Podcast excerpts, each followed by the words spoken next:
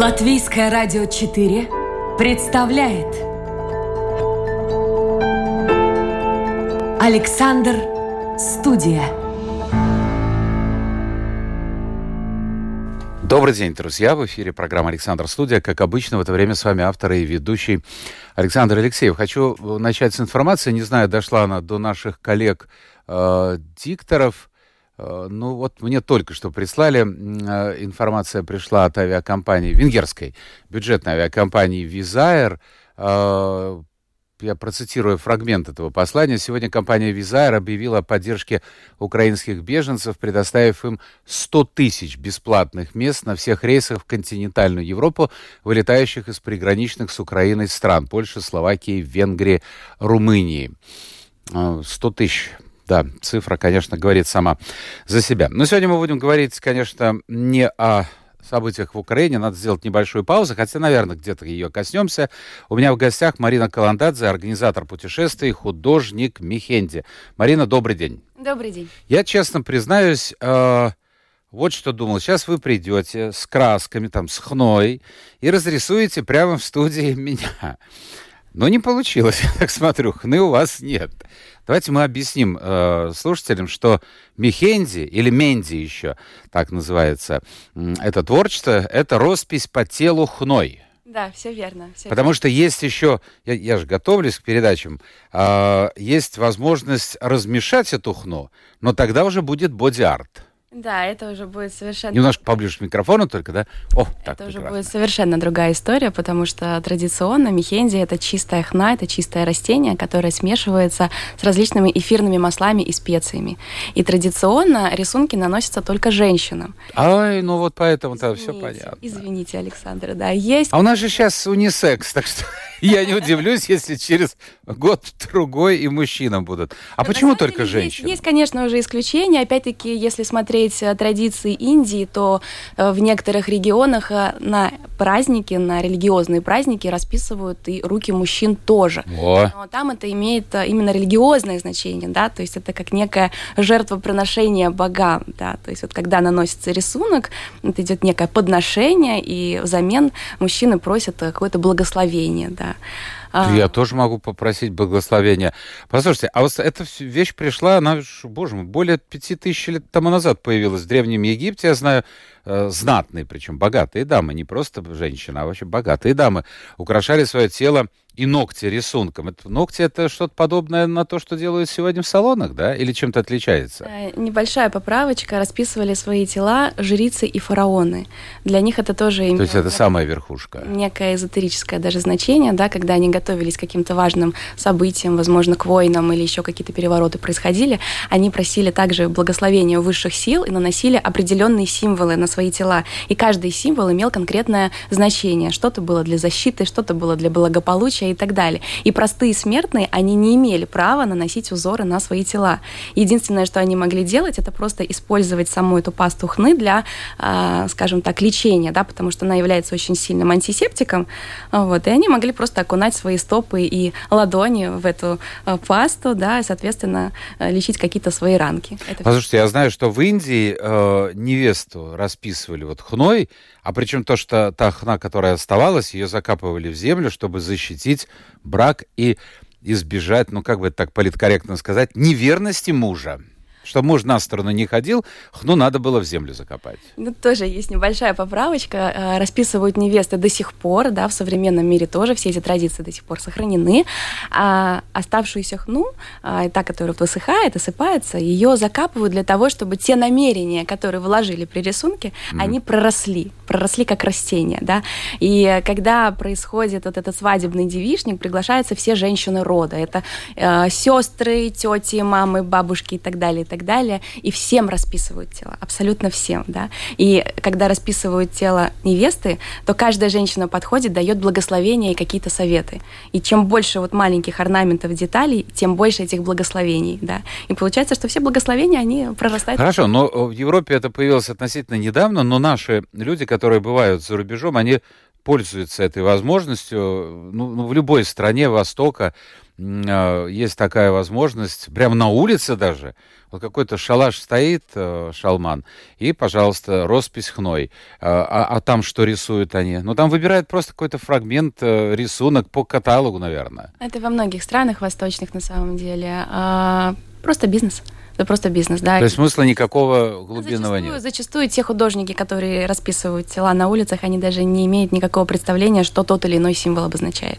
А что такое хна? Подождите. Вот я вот... Растение. Это растение. Это растение, Называется да? лавсония. Да. Лавсония. А, раньше, там еще в советское время, женщины волосы хной красили, например. Да? Это то же самое растение, просто для окрашивания волос используются более крупные части растения, а для окрашивания кожи кончики листиков, которые просто высушиваются, перемалываются в порошок, и это все смешивается в пасту. Вот и все, все просто. Хорошо, но она держится-то? Она Очень- держится неделю, две и три, в зависимости от того, где рисовать. То есть на руках она держится, допустим, там дней 7-10. Если рисовать э, на спине, она может и три недели продержаться. Хорошо, скажите мне, пожалуйста, а в Европе сейчас какой-то смысл придает, или это просто украшение человека? Это опять-таки зависит от людей, потому что, как я ви- а могу судить только по Латвии. Да? В Латвию это искусство пришло, наверное, где-то в 2010-2012 Совсем недавно. году, да, когда стала очень популярна йога, поездки в Индию и так далее. То есть люди вместе с различными элементами традиций индийских, а, йогической всей этой философии начали привозить и вот такие элементы, как вот э, роспись хной там и так далее, да, какое-то особое украшение себя. И те люди, которые интересуются философией, которые интересуются эзотерикой, а, символикой, они, конечно, понимают, да, что есть определенное сакральное значение у этой росписи. Но, опять-таки, есть процент людей, которым это просто нравится. Сейчас очень модно и популярно а, тату, простые татуировки, да, и для А многих... вот, кстати, как вы относитесь к татуировке? А на самом деле довольно-таки... Есть у самой, нет? Есть, да. Почему? А, на самом деле нейтрально. а, тут зависит, наверное, от того, какое значение человек этому придает. То есть, если человек это делает просто на каких-то эмоциях, Модно. Потому Ну, вот, что в принципе, модно, модно, потому да. что тренд, эм, ну, не знаю, насколько это хорошо, потому что наши мысли, наше мировоззрение, наше состояние время от времени меняется, и то, что модно сейчас и в тренде сейчас, через 10 лет уже может быть совершенно неактуальным, а рисунок, он остается все-таки на всю жизнь. А, но если пишут человек... даже, слушайте, имена, я не буду называть Да, людей, я да. знаю их, пишут имена своих любимых девушек и женщин, пройдет э, год, два, три, пути их разойдутся, и что ж теперь с этой Машей и Таней ходить всю жизнь? Вот тоже А глупо вот о чем, о, получается. чем, о чем и речь. Поэтому, если делать уже татуировку, то нужно понимать, что там должен быть какой-то смысл, который останется с тобой на всю жизнь. У меня есть маленькая татуировочка, это баночка с кисточками, с красками, которая напоминает мне о том, что я сама могу разукрасить свою реальность теми цветами, которыми я хочу. То есть от моего настроения, от Мгм. моего состояния зависит каждый мой день. Да, это вот некое такое напоминание. И это то, что останется неизменным до конца моих дней. Но если набивать какое-то имя э, различных людей, но... А еще на шее. Вот я удивляюсь, потому что, ну ладно, пока ты мол- молод, кожа-то хорошая, свежая, скажем так. А потом с годами это все становится, ну как бы ты ни кололся ботоксом или еще чего-нибудь делал, ну, ну жизнь есть жизнь. И старость, ничего красивого в этом нет. И когда появляется дама вот в такой мощной татуировке, ну выглядит дурацки. Мне кажется дурацки, я не понимаю этого. А с другой стороны, если человек от этого получает удовольствие, Ну да, нет, нет, нет, я не против, я, я демократ в этом отношении. А, Ну вот скажу откровенно, еще несколько лет назад, ну лет там 15-20 назад, когда ты приходишь в офис, ну в банк, например, увидеть татуировку было почти невозможно. А сейчас иногда оператор, вот, э, который обслуживает клиентов, у него на шее здесь прямо смотришь, на руке, все меняется, меняется наше отношение. Так вот, какой смысл вы вкладываете в вот эту роспись хной э, в Мехенде? Или просто приходит человек и говорит, Марина, я хочу, чтобы вы изобразили там, я не знаю что, вот даете бумажку, вот, вот возможные варианты. А, Учитывая то, что все-таки, когда я делала в свое время рекламу Мехенди, я всегда говорила о том, что у этого есть определенная философия, определенное значение, то те люди, которые меня находили и находят, они знают, что у этого есть какой-то высший смысл. И, наверное, из 100% девушек, которые ко мне приходили, а, процентов только, может быть, 10 А, это были те, которым интересен был только декор. Все остальные хотели какого-то смысла. То есть для меня роспись хной – это арт-терапия. Когда человек приходит и говорит, что вот мне вот хочется вот это, это и это, пожалуйста, вот помогите мне.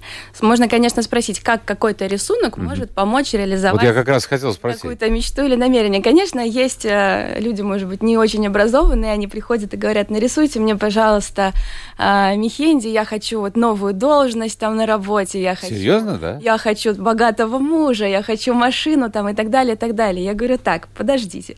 Вы считаете, что вот мы сейчас нарисуем, и у вас вот как по волшебной палочке все осуществится? Mm-hmm. Конечно же, нет. А, мы идем от обратного. То есть, если человек хочет получить, допустим, новую должность, чего для этого не хватает? Возможно, не хватает уверенности в себе. Возможно, не хватает а, просто какого-то энергетического ресурса, возможно, какой-то творческой энергии и так далее, что угодно, да, но все то, что не вовне, а внутри. И когда мы начинаем рисовать Мехенди, я задаю именно эти вопросы, то есть мы докапываемся до истины. И, как правило, я использую технику пяти «почему», когда человек вот что-то хочет, я спрашиваю, а почему? ты это хочешь там. Ну, потому... ну хорошо, а как рисунок помогает в этом? Все-таки он должен помогать? А, Или все у нас стороны... в голове? Ты сам себя настраиваешь? Честно, да. я до сих пор до истины не дошла. Мне кажется, что работает там, наверное, 50 на 50. С одной стороны, это некий эффект плацебо, когда да, человек да, в это верит. А, другой момент психологический, да, что когда мы делаем какой-то шаг навстречу себе, а, навстречу своей мечте и цели, и мы каждый день смотрим на этот рисунок, мы себе вот говорим, ага, я уже сделала первый шаг, да, что вот сейчас только вперед и никак не назад. Он сам себя убеждает. Да, да, да. А почему нет? Это тоже. Да, конечно, замечательно. И еще один момент, наверное, более эзотерический, что у каждого символа, у каждого орнамента есть своя определенная энергия. То есть, например, если мы рисуем какой-то круглый символ, это значит гармония, целостность, единство, да, если хочется сгладить какие-то углы, например, да. А если женщине, допустим, не хватает именно какой-то женской энергии, она постоянно в бизнесе, в каких-то делах, постоянно куда-то бежит, принимает решения, и ей необходимо использовать именно какие-то вот мужские качества, тогда мы наносим цветочные орнаменты, потому что в восточной философии считается, считается, что как распускается цветок, так распускается женская природа и красота. Да? А если, наоборот, не хватает какой-то решительности, уверенности в себе, тогда мы рисуем треугольники, да, вот какие-то стабильные фигуры. Очень много различных символов, различных орнаментов. А, достаточно мой такой любимый символ, и достаточно популярный, это символ мандала. А, мандала – это круглый символ, считается, что... Это который монахи создают долго-долго-долго, потом берут и, пшик, да. и уничтожает. Да, да.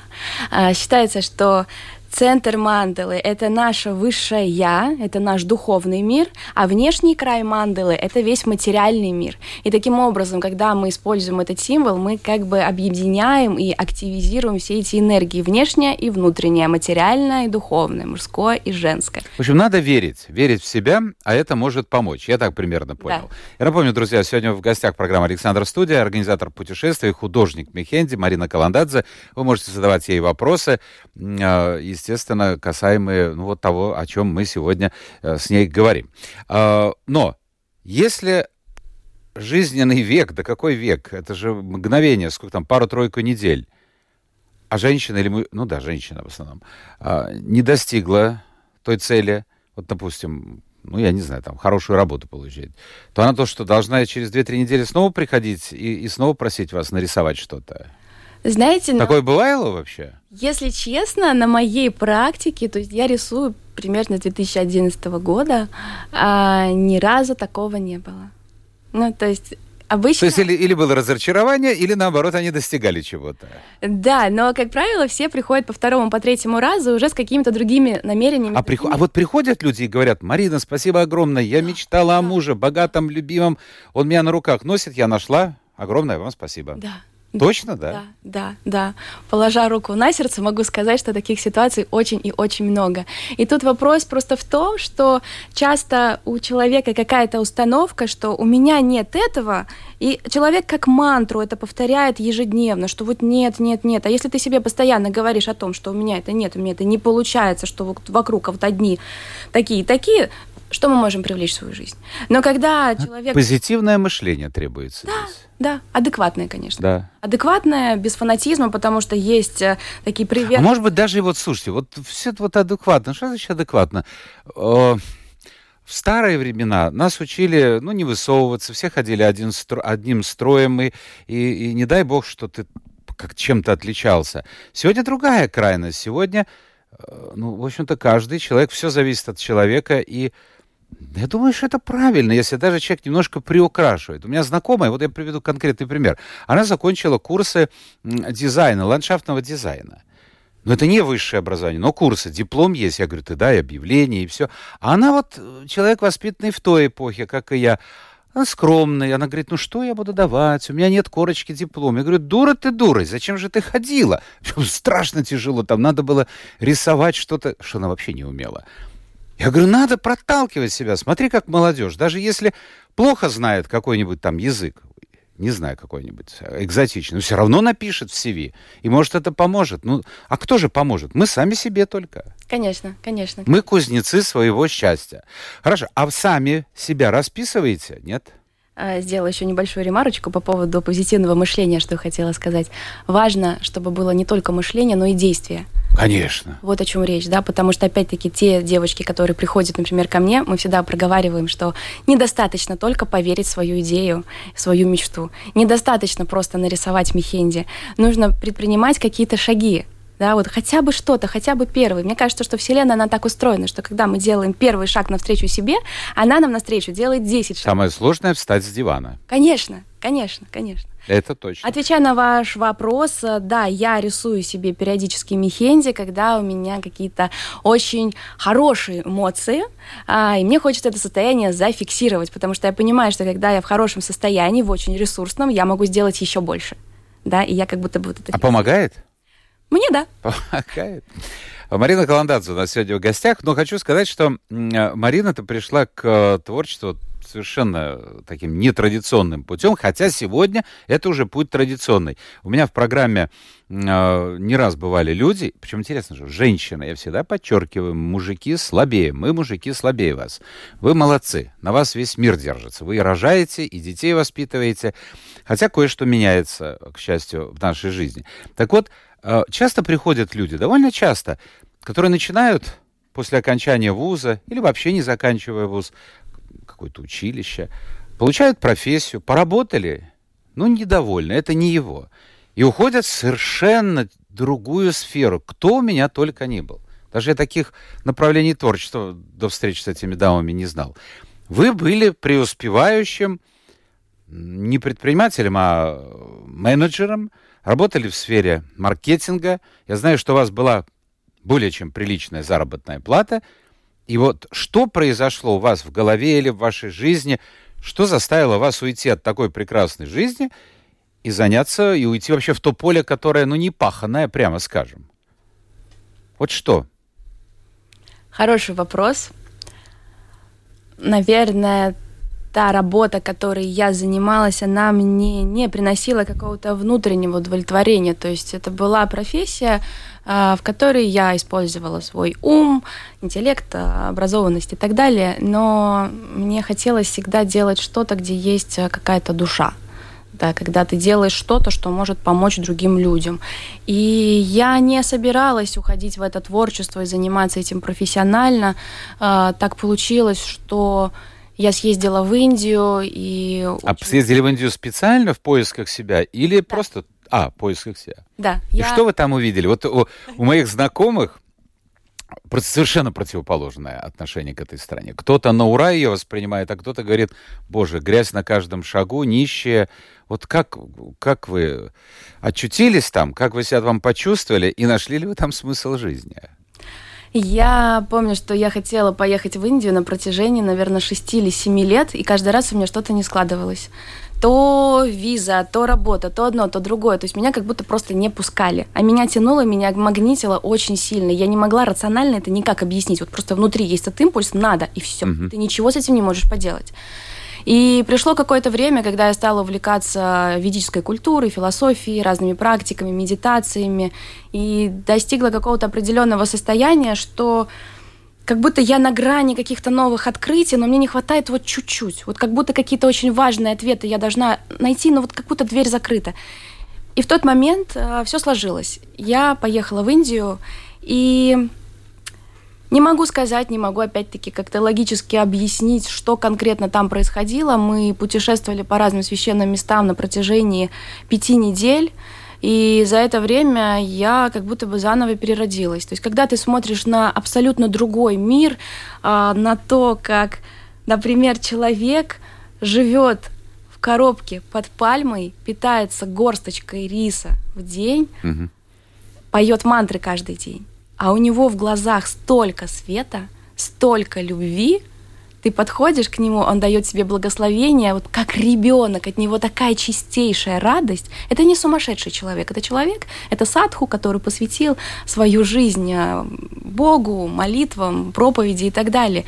И ты смотришь на этого человека, и ты понимаешь, что как-то вот все в этой системе, в которой мы живем, как-то все неправильно как-то все вот мы позабыли какой-то истинный смысл жизни, да, а где, а где Бог, а где любовь, а где настоящая радость, а что это за сумасшедшая гонка, в которой все участвуют, что нужно больше, больше, больше. Ну, вы же тоже в ней участвовали. Ну, как участвовала? Я всегда искала какой-то дополнительный смысл. Я никогда не неслась, сломя голову, мне всегда важно было найти что-то еще. Ну, сейчас принято, сейчас время победителей. Ты должен быть молод, да. тебе может быть 70, 30, неважно сколько. Ты должен быть молод, горящие глаза – ты должен быть нацелен на удачу, на успех. Ну и в свободное время ты можешь иметь какое-то хобби. Мне кажется, что э, вот эти горящие глаза могут потухнуть очень быстро, если человек не находит какой-то высший смысл для себя. Ну, то есть вот просто деньги. А если его э, вот как-то даже в голову не приходит искать этот смысл? Маловероятно, что только материальные цели, только материальные, а, могут человеку истинное счастье принести. Я-то с вами согласен, но я сейчас пытаюсь стать на сторону этих да, людей. У меня есть знакомые, они вот все откладывали, откладывали рождение ребенка, потому что муж сделал карьеру, прежде всего и карьеру сделал блестящую, стал очень богатым человеком, но потом уже оказалось, что поздно иметь детей. Но они завели собачку. Я понимаю, наверное, какой-то... Они этого не показывают в разговоре, нет. Но но какая-то горечь, наверное, наверняка присутствует. Но каждый выбирает то, что ему ближе. Согласна, согласна. Но тут, наверное... А вряд ли кто-то согласится, как вы сказали, вот этот э, питающийся в день там mm. щепотка риса, вот кто-то из наших жить. Ну, не захотят многие. Каждому, каждому свое, это безусловно. Но какие-то такие фундаментальные вопросы э, смысле жизни, там, какой-то духовности, мне кажется, рано или поздно они касаются каждого. Просто кому-то это приходит в 16 лет, кому-то это приходит в 80 лет.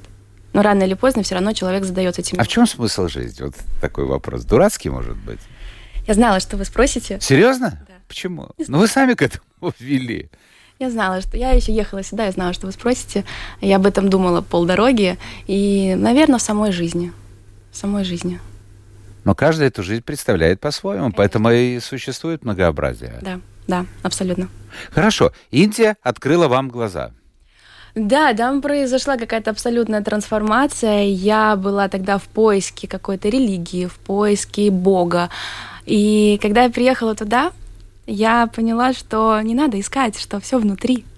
Все внутри. А вы верующий человек? Я верю. Я не религиозна. А, то есть но... вы не религиозна? Да, я верю в Бога. Я верю, что Бог во всем. Он вокруг. Он даже вот в этом пластиковом стаканчике. Он, он везде. Да, и Бог проявляется через э, взаимодействие с природой, с людьми. То есть мы сейчас общаемся с вами на очень важные темы, это тоже есть некий вот... Хорошо, я не хотел касаться темы э, Украины, потому что очень много об этом говорится. Но вот смотрите, кто-то сейчас скажет, а то, что сейчас творит Россия э, в Украине. Вот где же Бог?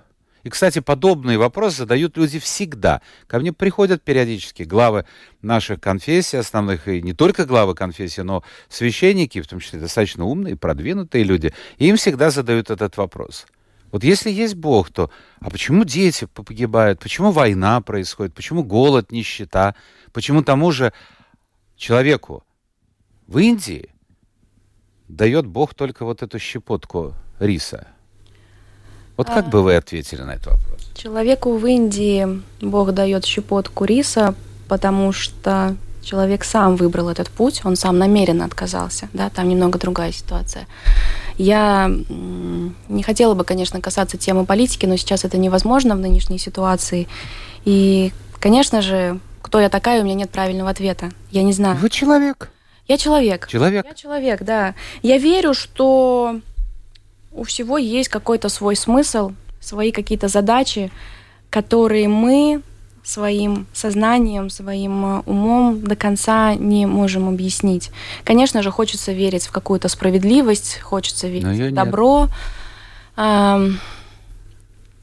Если, например, говорить с точки зрения каких-то, возможно, кармических цепочек, да, прошлых жизней и так далее, анализировать. Я не настаиваю на том, что это истина, но можно рассматривать эту теорию, что, наверное, с прошлых жизней уже был построен какой-то определенный сценарий для развития именно этих событий.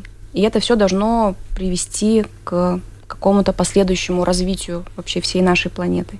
Я не знаю.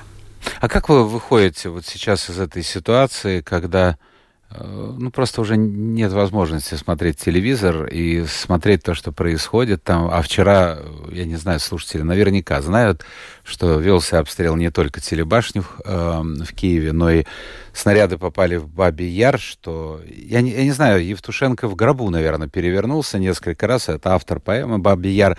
В советское время замалчивалось, говорила, это просто жертвы фашизма. Как и, кстати, у нас здесь в Риге.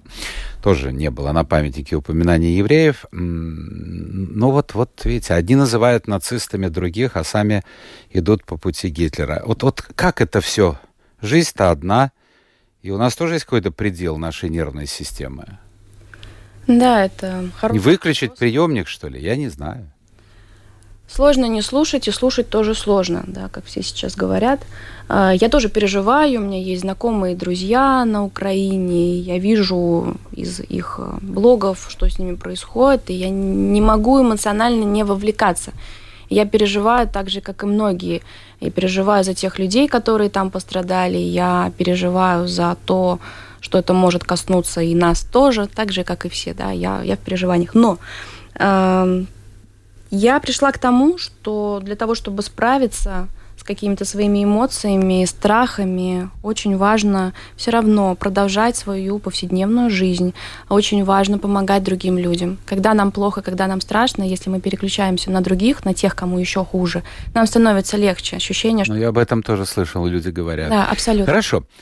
То есть вы стали, ушли от своей хорошей зарплаты и пошли по пути Мехенди. Но Откуда в вас появилась? Я хочу сказать, что Марина Каландадзе, красивая очень фамилия, но почему-то я так и думал, что она не грузинка, а русская. Это бывший ваш муж, грузин. Как э, вы связались с Грузией? Я понимаю, вы, наверное, встретили будущего мужа, любовь, чувства, но... Нет. Как, не так, что ли? Все совсем не так, это было бы слишком банально. А, я, да, я много лет занималась э, творчеством Михенди и как-то очень научилась э, слышать себя, да, слышать какие-то внутренние свои сигналы, чего я на самом деле хочу. Какой-то момент очень много стало приходить знаков каких-то, информации о Грузии. Точно так же, как в свое время это было с Индией, что мне туда надо. И почувствовали внутри где-то, да? Да. И с этим бороться было просто невозможно. Меня притянула эта магическая страна. Причем я планировала уже поездку туда, и во время этого планирования один мой знакомый, организатор молодежной организации, сказал, что вот так и так у нас подростки написали молодежный проект э, в Erasmus, нам нужен лидер, который подростков свозит в Грузию. Не хочешь ли ты поехать в Грузию? Первый раз вообще ничего не знаю в этой да, стране. Да, только, только вот э, только рассматривая свои какие-то внутренние эти импульсы, что мне туда надо а, съездила туда и поняла, что эта страна мне настолько близка, и было ощущение, что я там когда-то давно уже была. Вот опять-таки, как можно не верить в прошлой жизни? Когда ты идешь по городу, поворачиваешь какой-то переулочек, и ты знаешь, что там находится, хотя ты там впервые. Когда ты идешь по улице, и у тебя просто слезы радости от того, что что-то там уже происходило, но что конкретно я не помню. Когда ты идешь по улице и встречаешься с различными прохожими, которые смотрят тебе в глаза, и ощущение, что это какие-то родные взгляды. Ну вот что это? И да, меня Грузия совершенно покорила. Я съездила туда еще раз, и еще раз, и еще раз. То есть пару лет я каталась просто туда-сюда, меня тянуло все больше и больше. И в какой-то момент я решила, что раз я в прошлом когда-то была организатором тоже различных мероприятий, почему бы мне не организовать тур для своих знакомых в Грузии, чтобы поделиться всеми этими эмоциями, которые получаю там я. Ну, собственно, так и э, начался мой бизнес в туризме. Одна группа, еще, еще, еще, и потом я уже поняла, что мне хочется не просто ездить туда, мне хочется пожить, мне хочется понять, что Удалось? это Удалось? Когда ты не турист. Я приехала туда какое-то времечко, прожила там. Я не собиралась выходить замуж за грузина. Так случайно сложилось. Это был мой партнер по бизнесу. Просто так вот так получилось. Чем отличаются грузинские мужчины от э, наших, ну, в Латвии вот живущих? Эмоциональностью, а, душевностью. Здесь люди... Что, мы, не, мы не эмоциональные, нет, и не душевные. Чего обижаете? Ну хорошо, а, а вообще вот нормально, это одно дело, когда ты приезжаешь и тебя там распростертыми руками встречают, но четыре года прожили в Грузии, все-таки это очень период солидный. Вот это ощущение туриста же уходит на второй, на третий план, и ты просто чувствуешь себя... Кстати, вы чувствовали себя там уже местной? А, Или нет, это невозможно? Наверное, я себя чувствовала местной уже процентов, может быть, на 80, но я для себя приняла, что вот эти каких-то 20 процентов, они все равно останутся всегда. Ну, это нормально. Сколько бы лет ты не прожил в другой А вот вообще не тогда, уже как местную вас воспринимают, уже не как туристку.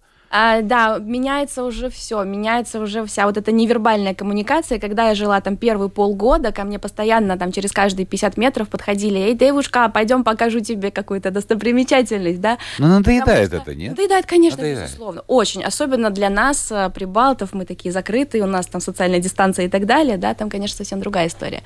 А, потом к этому привыкла, конечно же, но первое время я ходила как турист большими глазами смотрела на все, улыбалась, там у меня улыбка была от уха до уха, а для них это как-то непривычно, что вот женщина идет и улыбается, mm-hmm. надо заговорить. Конечно, это утомляло, но потом я перестроилась, и учитывая, что ко мне люди стали подходить все меньше и меньше, я поняла, что... А в семейной жизни сколько вы прожили с мужем? А, ну, по- по- почти четыре года. Почти четыре года. Вот замужняя женщина, иностранка, да. в Грузии, это как?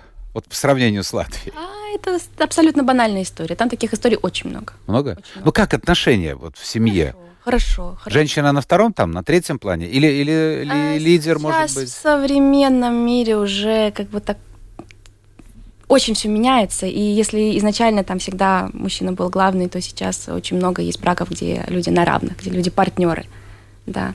Вот, поэтому тут уже нет каких-то там четких э, формул, схем, все очень индивидуально. Ну, все зависит от человека. Наверное, и все-таки где? Это Тбилиси, может быть, это может быть какой-то крупный город. Конечно, конечно. Или провинция. Конечно. Хорошо. А вы мне сказали до эфира, что живете как бы на два дома. Это действительно так? А сейчас в основном, конечно же, я нахожусь здесь, в Риге, но периодически езжу в Грузию, потому что я без этой страны просто не могу. Мне там хорошо, я езжу туда, подзаряжаюсь, это мое место силы, можно сказать, как моя дача. А восприятие туристов? Потому что я знаю, что для жителей Латвии Грузия это одно из самых популярных направлений. Да, последние годы, да, так оно и есть. Ну, потому что там есть что посмотреть. Да, многим э, надоели стандартные европейские направления, там, или та же Турция, Египет и так далее, да, и хочется уже чего-то другого. А Грузия достаточно колоритна. Там и море, и горы, и опять-таки грузинское гостеприимство, уже ради него стоит поехать, да. Когда ты... А вот это гостеприимство, оно а, по, по отношению к туристам понятно, к приезжим а оно распространяется и на местных жителей. Вот вы приходили, да. допустим, в да. гости с мужем. Да. Тоже распространяется. Да, абсолютно, да? абсолютно. Если ты приходишь в гости и, и говоришь там вот там, Тамара, я зайду на пять минут. Никогда не бывает пять минут. Это всегда как минимум два часа. Это всегда огромнейшее застолье. Всегда. Понимаете, всегда. Ой, Слушайте, нам надо заканчивать эфир. Ну, давайте посмотрим, что... Э, ой, песню какую-то хотят, чтобы мы с Ютуба поставили. Друзья мои, ну, ну, о чем вы говорите? А, а вот Константин, наоборот, вот воспринимает... Это он про Индию пишет. Все не так, ребята. Это я про Индию он пишет. Видите, я же сказал, отношение к этой стране диаметрально противоположное. Потому что каждый из нас э, смотрит через какую-то свою призму, и у каждого свои задачи и свой какой-то опыт, который мы должны получить. У меня также есть друзья, которые поехали в Индию, и они очень сильно разочаровались. Во-первых, потому что они поехали одни, не было никакого проводника, который им подскажет и поможет, куда ходить, а куда не ходить. У них были другие задачи. То есть, если задачу просто посмотреть достопримечательности, можно разочароваться. Но если ты хочешь найти какие-то ответы и погрузиться в эту духовность, то вот это оно. Слушайте, это так же, как воспринимают вспоминают Венецию. Одни летом приезжают и говорят, какая вонь от каналов, а другие этой вони не чувствуют. Да. Да, вот это, это... Но кто-то сказал, мне кажется, про Нью-Йорк. Он настолько велик, что ему совершенно неинтересна твоя точка зрения. Что так. ты о нем думаешь? Именно так. Так, ну и, конечно, Ой, сегодня-то мы же не об искусстве. Ну ладно, Игорь интересуется, у вас одна минута. Э, что-нибудь можете сказать про энергию черного квадрата Малевича? Вот какая там энергия есть? Я не знаю. Честно, я не знаю. А вот, когда на него смотрите, у вас нет какого-то ощущения, чего-то там вот бурлит? У меня ничего не бурлит. Мне, мне не очень приятно смотреть на черный цвет, откровенно говоря. Окей. А, Организатор путешествий, художник Михенди Марина Каландадзе была сегодня в программе «Александр Студия». Спасибо, Марина. Спасибо. А, сейчас с самолетами как все, летают в Тбилиси? Летают, летают. Летают, да, все нормально. А, желаю вам ну что, успехов, успехов в вашем бизнесе туристическом. А, это была программа «Александр Студия». Спасибо всем тем, кто был вместе с нами. С нами завтра новый день, новый эфир и новые гости. Завтра в Риге начинается международный кинофестиваль, фестиваль документального кино Art Dog Fest, и мы поговорим с участниками этого фестиваля. Но это будет завтра, а сегодня пока.